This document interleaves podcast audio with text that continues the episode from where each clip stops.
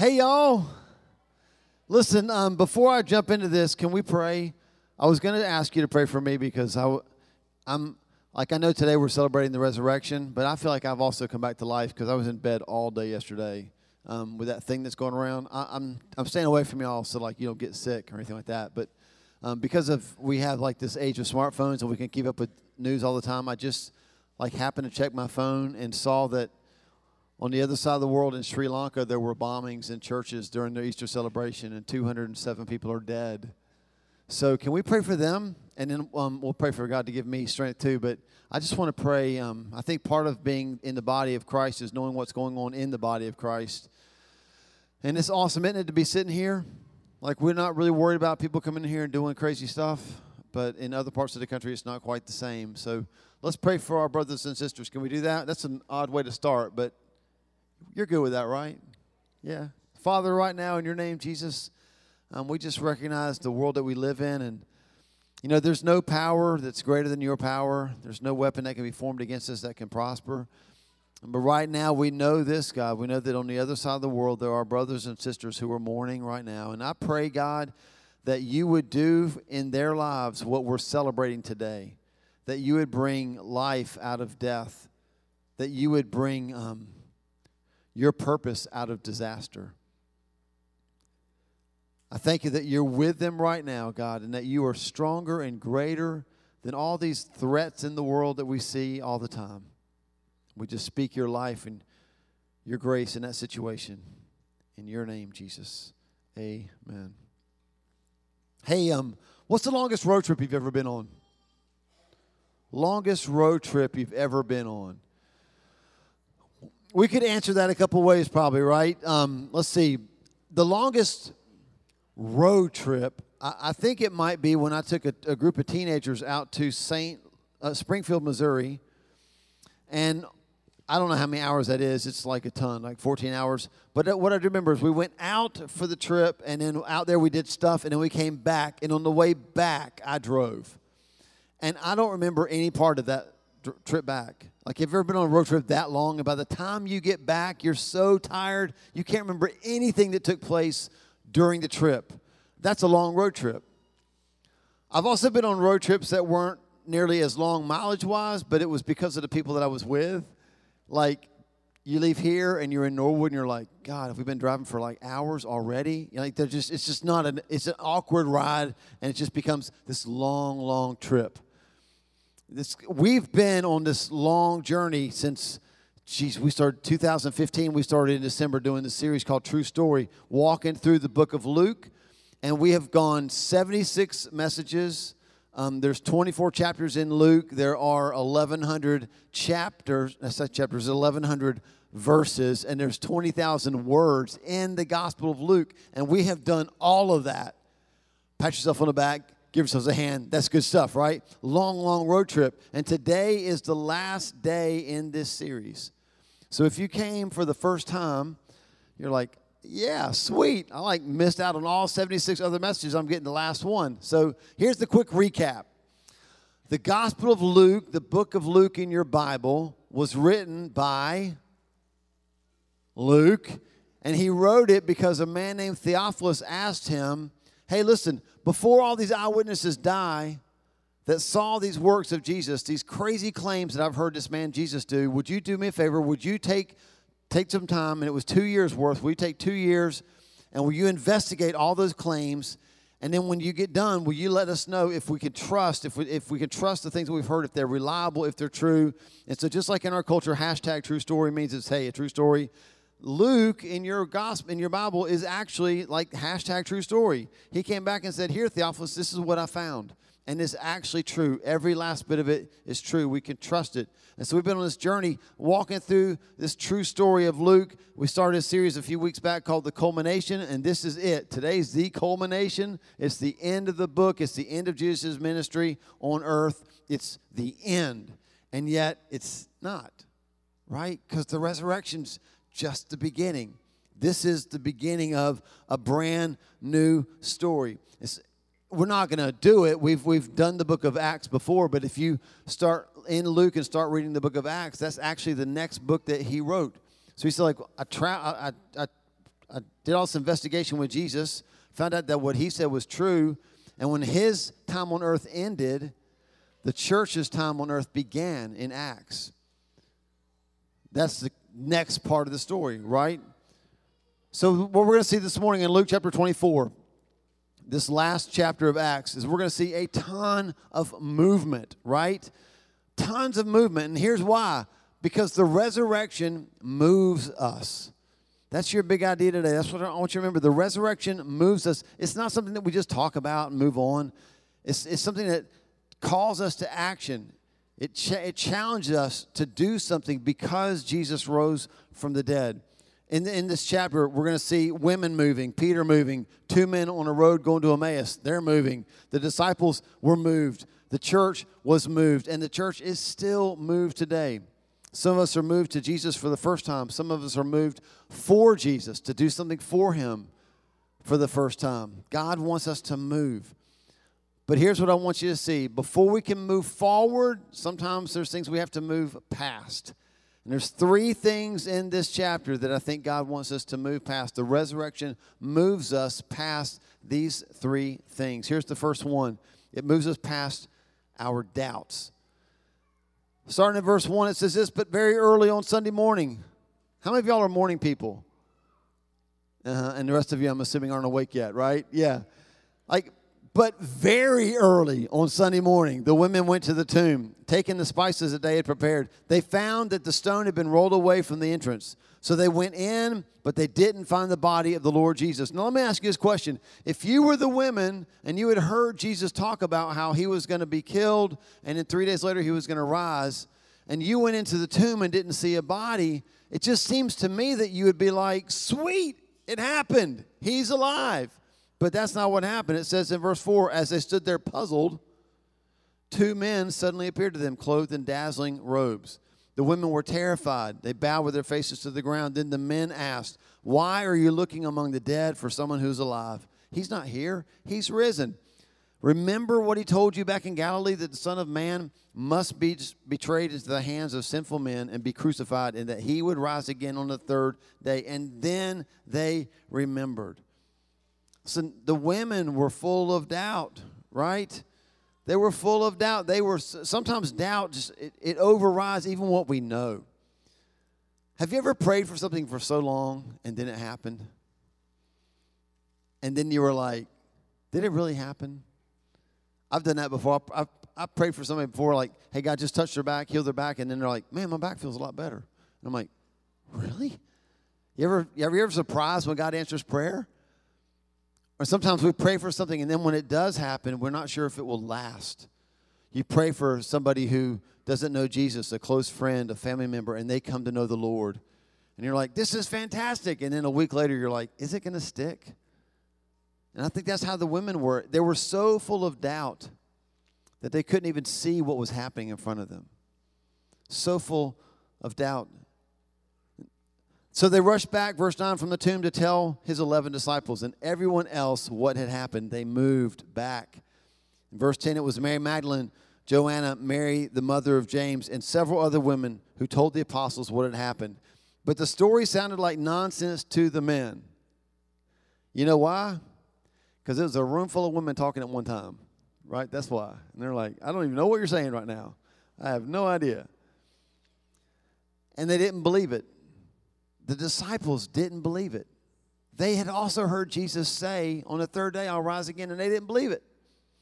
Verse 12, however, Peter jumped up and ran to the tomb to look. Stooping, he peered in and saw the empty linen wrappings, and then he went home again, wondering what had happened. Even Peter, when he saw the proof, didn't believe. There's so much doubt here in this story. And then on the road to Emmaus, we'll, we'll see about two men who are walking and talking about all that had happened, and they're doubting that Jesus rose from the dead. They're thinking it's all over. The disciples are going to doubt again. And one time they're going to doubt while they're looking right at Jesus. Like so much doubt. What I want you to see today is this that Jesus never belittled them because they doubted. He understands doubt. And I'm, I'm glad for that because there are things I doubt about, right? There are things that you doubt about. Some of us in this room right now, we're still not even sure if Jesus rose from the dead. Like, I get it, it's Easter and we're supposed to go to church and wear something nice and you, they're going to talk about the resurrection. And I'm not sure if that even really happened. And I just want you to know, well, I'm not going to go into all of it today, that throughout history there have been, have been hardcore atheists who have studied and researched the resurrection for one reason only, just to, def, just to refute it and show that it didn't happen. Because they understood what Paul said when he said, if the resurrection didn't happen, our faith is in vain. And so men and women would try to refute it just to prove that Christianity wasn't true. And as a result, they became followers of Jesus. There's a lot of evidence for the, the resurrection of Jesus Christ. And those people came to follow him as they researched it. So we don't have to doubt the resurrection. Have you ever doubted that God is good? And I know I have. Sometimes we doubt God's goodness on Friday, right? But we don't wait until Sunday to see what's the end of the story. And listen, Jesus on a cross doesn't look good, but Jesus coming out of a tomb is good stuff. We don't have to doubt the goodness of God. What I want you to see is that Jesus understands our doubts and he uses truth to, to bring us out of that doubt. So many times in Luke chapter 24, when they would start to doubt, either the angel or Jesus would start to open up scripture and show them, this is what God said. Don't forget, like, remember. I love how the angel's like, remember, this is what he said. This is what you're supposed to be looking for. There's a reason there's not a body here. And if you want to overcome doubt in your life, can I just recommend the Bible? Just fill yourself with the truth of God. Man, find a reading plan. Start filling yourself with God's word. It overcomes the doubts that we carry. The resurrection moves us past our doubts. Verse 13 says, That same day, two of Jesus' followers were walking to the village of Emmaus, seven miles from Jerusalem. So these people would have been in the room that heard from the women. And as a result of hearing from the women that the body's not there, their plan was, let's go to Emmaus. So they go on a little road trip. They're taking a walk to Emmaus. And they start to show us the second obstacle, the second thing that we need to move past, and it's our pain. Do you know people in your life that, um, I'm trying to say this in a nice way because it's not like, it's not really drama. I mean, I know people are drama queens and drama kings, but like what they're doing is they're just recounting the worst day of their life. Do you know people like this? And at some point, you're just like, stop. I've heard this story so many times. And so they're walking to Emmaus talking about all that had happened over the last few days about how he'd been betrayed and about how he'd been crucified and he was buried into a tomb. And now apparently there's not even a body in the tomb. I mean, like, they're saying all the things but they're not it's not clicking for them right? What, what, is, what is that game? Is it mad libs? Where you have to like read the, the words and you try to guess what phrase they're saying and they actually are saying the right thing but they don't have any idea what they're saying that's kind of how it is right here with these men. They're saying all the right things, but they're not making the connection that, wait, the reason Jesus is in the tomb is because he's risen. And as they're talking about that, who shows up? Jesus. And they still don't recognize him. I mean, I don't even know what they're thinking. I mean, he can't be like a normal person because he just appears, right? And so they have this conversation with him, and now they're telling Jesus about all the things that Jesus just did. And then Jesus tells them, opens up Scripture, and I love this. He starts to show them how He is present in Scripture all the way through. Man, you want to revolutionize the way that you read the Bible? Start looking for Jesus in every passage you read. And Jesus starts showing them, like, you know, hey, way back the Passover, right? If you're reading through the Bible with us this year, you've read about the Passover. He's like, that was me. That was preparing, that was pointing to what I just did. When, when, when Adam and Eve first sinned, in Genesis 3:15, when God said, Look, I'm going to send a deliverer, that's me. He showed them all these things. And they still didn't get it until they asked him to stay a little bit longer. Verse 28. By this time, they were nearing Emmaus and the end of their journey, and Jesus acted as, as if he were going on. But they begged him, Stay the night with us since it's getting late. So he went home with them, and as they sat down to eat, He took the bread and blessed it. He, he broke it and gave it to them. And suddenly their eyes were opened and they recognized him. And then he disappeared. That's fantastic, Jesus, right? I finally see who you are. And he's disappeared. Man, I want you to get this. The presence of Jesus changes everything. He's, he's walking with them on the road to Emmaus. He's sharing scripture. He's revealing truth. And if they had not asked him to stay the night, he would have kept on going and they would never have seen him break the bread. They would never have had their, their eyes opened. The presence of Jesus changes everything. It opened their eyes. Listen, it took a mundane meal and made it an unforgettable revelation. I've always read that story thinking that Jesus shared communion with these guys, but he didn't share communion with them. They just had a meal together. And I don't know what like today's Easter, and y'all are gonna have great food, right? You're gonna have some good food today, like hams and all that kind of stuff you've made. It's gonna be so, it's gonna be a meal to remember. But what about the forgettable meals, right? The I'm really tired and I don't want to cook, and I'm just gonna go to the value the value menu, right? Mean, we have forgettable meals all the time, mundane moments all the time. And the presence of Jesus changed what was mundane into something that was holy. He grabbed that piece of bread that they had all the time at every meal and he broke it, and him breaking it reminded them of what he had done before when he served communion. The presence of Jesus, it makes sense of their experience. When, when they realized it was Jesus, they turned to one another, and this is what they said That's why our hearts were burning. I didn't know why, but back back then when we were walking on the road with Jesus, we didn't know who he was, and he kept talking about the scriptures, and our hearts were burning on the inside, and we didn't know why they were burning, but now we know. His presence makes sense of the experience. His presence in your life can make sense of some of the past experiences you've had. And his presence moved them.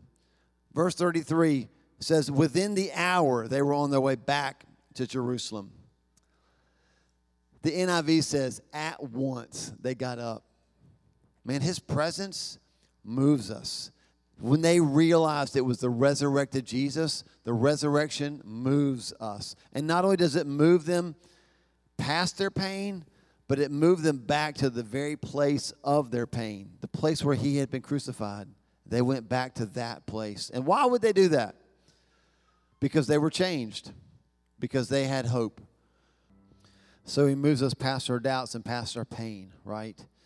And then we find ourselves in this room a lot like the disciples were when the women when the men from Emmaus got back to them in verse 35 it says then the two from Emmaus told their story of how Jesus had appeared to them as they were walking along the road how they had recognized him when he broke the bread and just as they were telling it Jesus himself suddenly was standing there among them Jesus is so sneaky isn't he it's like he appears on the road to Emmaus. He's appearing right here. Peace be with you, he said. But the whole group was startled and frightened, thinking that they were seeing a ghost.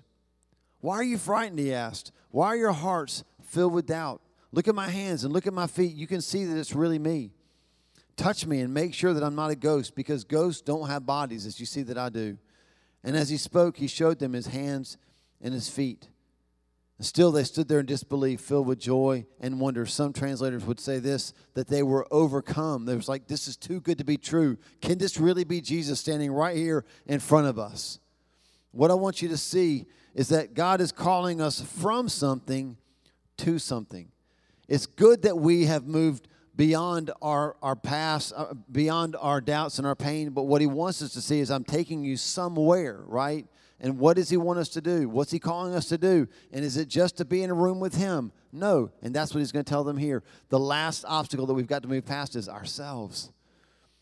So he says to them, then still they stood there with disbelief, filled with joy and wonder. And then he asked them, I love how practical Jesus is, do you have anything here to eat? Uh, that's a college kid, right? No doubt. No matter what's happening right now, no matter how great this experience is, you, I see, do you have some food for me right now, right? But what I love about Jesus is they can't quite figure out if it's really him. And so his comment is just like, just give me something to eat. I'm hungry. Let me have something to eat. And so they gave him a fish. And verse 43 says, and he ate it as they watched. Can you just imagine just the what was going on just in that one simple verse. They gave him some fish, and then he ate it as they awkwardly watched him. Do you like for people to watch you eat? I don't know, man. I just see Jesus eating the fish, and they're just like, Jesus eating the fish. He's eating the fish. It's not a ghost.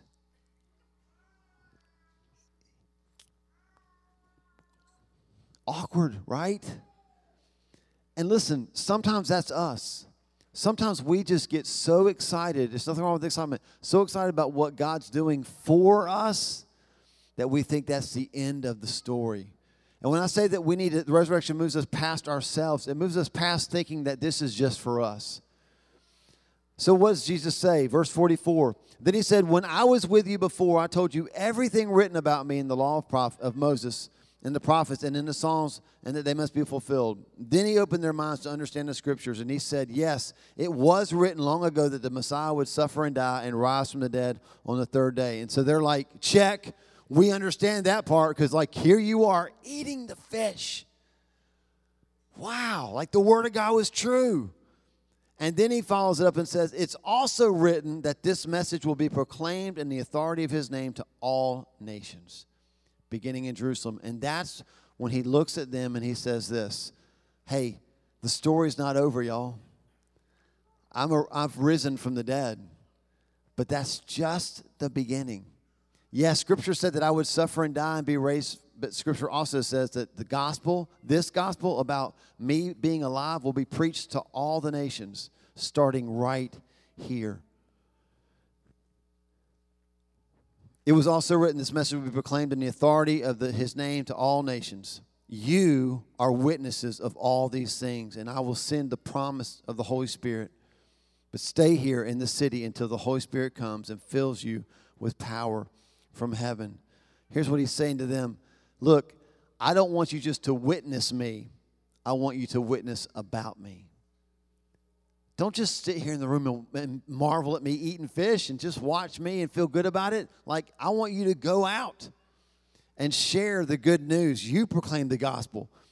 Jesus told them, move past where you are and see the greater purpose. In other words, here's what he's saying we can sit here and feel really good about the resurrection, or we can recognize that the resurrection is the beginning for us. Man, this is a day of new beginnings, of new hope this is a day that proves beyond a shadow of a doubt that God can bring life from death, that what we think is over is not over. And he's just simply saying, hey, let's keep writing the story, right? Let's keep writing the story. We want to close the book.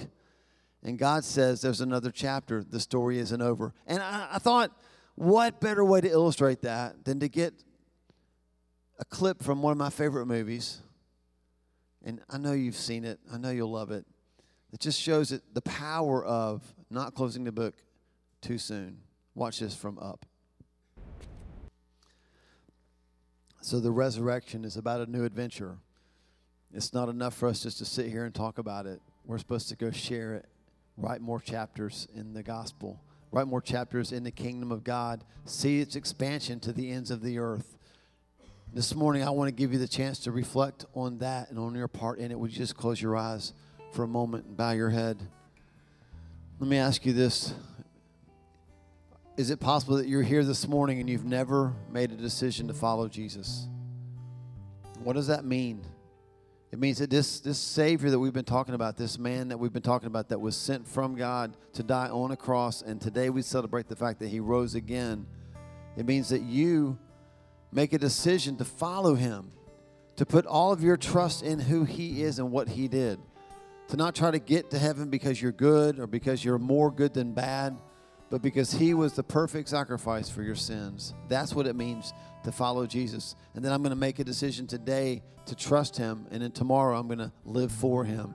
If you've never made that decision and you'd like to do that today, I'm just going to ask you to raise your hand and say, That's me. I would love to give my heart to Jesus today. Anybody here this morning, that would be your heart's cry. Thank you. Let me talk to the believers in the house. Listen, the, the resurrection is moving us past things because the resurrection is moving us to something. And I just want to, to pray for those here this morning that would say, Yeah, the resurrection is moving me. I can tell that it's moving me towards a dream that I have. It's moving me towards a destiny. It's moving me away from a past that I, I want to forget, and it's moving me to hope. Today's going to mark a new chapter in my life, a new beginning, because the resurrection is it's going to move me to a friend. It's going to move me to a coworker, to a neighbor. It's going to move me. I'm, I'm not going to stay still because of the resurrection. I'm going to move. And if that's you, would you just raise your hand and say, That's me? And I just want to pray over you as well. Thank you so much. Thank you so much. Father, in your name, Jesus, right now, we just want to give these hearts to you. We thank you that you are moving in this place today, that you are not a God who stands still. I thank you that when the stone was rolled away and Jesus walked out, that was the beginning, God, of our story. The beginning of how we were handed a baton by Jesus through the power of the Holy Spirit to take it to the ends of the earth. And we make a a commitment today that that's exactly what we're going to do. We thank you for his life and for the resurrection that gives each one of us in this place hope. In your name, Jesus. Amen.